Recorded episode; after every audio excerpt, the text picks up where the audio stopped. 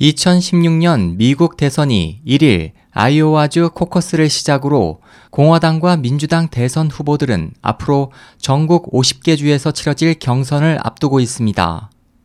중국 당국이 최근 시작된 미국 대선에 대해 중국을 비판하는 발언과 미국 민주주의를 찬양하는 내용의 보도를 금지할 것을 주요 관영 언론에 지시했다고 미국에 서버를 둔 중화권 매체 보신이 중국 언론계 내부 소식통을 인용해 5일 보도했습니다. 보도에 따르면 중국 공산당 중앙선전부는 관영 신화통신, 중앙 CCTV, 중앙 인민 라디오 TV, 중국 국제 라디오 TV, 인민일보, 경제신문, 광명일보 등 주요 관영 언론사 간부들을 소집해 이 같은 지침을 시달했습니다.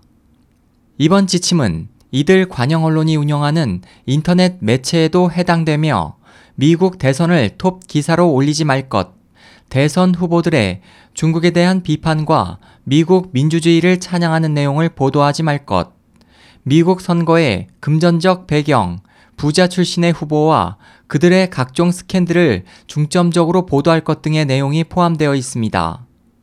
이번 지침에 대해 일각에서는 미국 민주주의와 선거에 대한 중국인들의 관심이 높아지고 있어 그들의 인권과 민주 항쟁 의식이 고조될 것을 우려하기 때문이라는 분석을 내놓고 있습니다.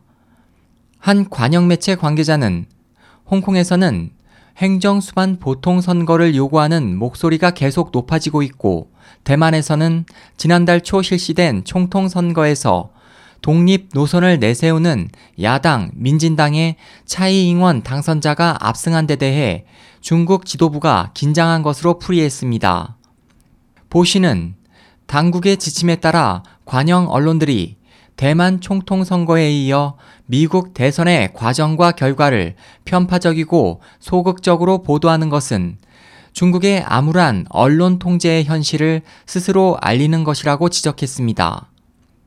SOH 희망지성 국제방송 홍승일이었습니다.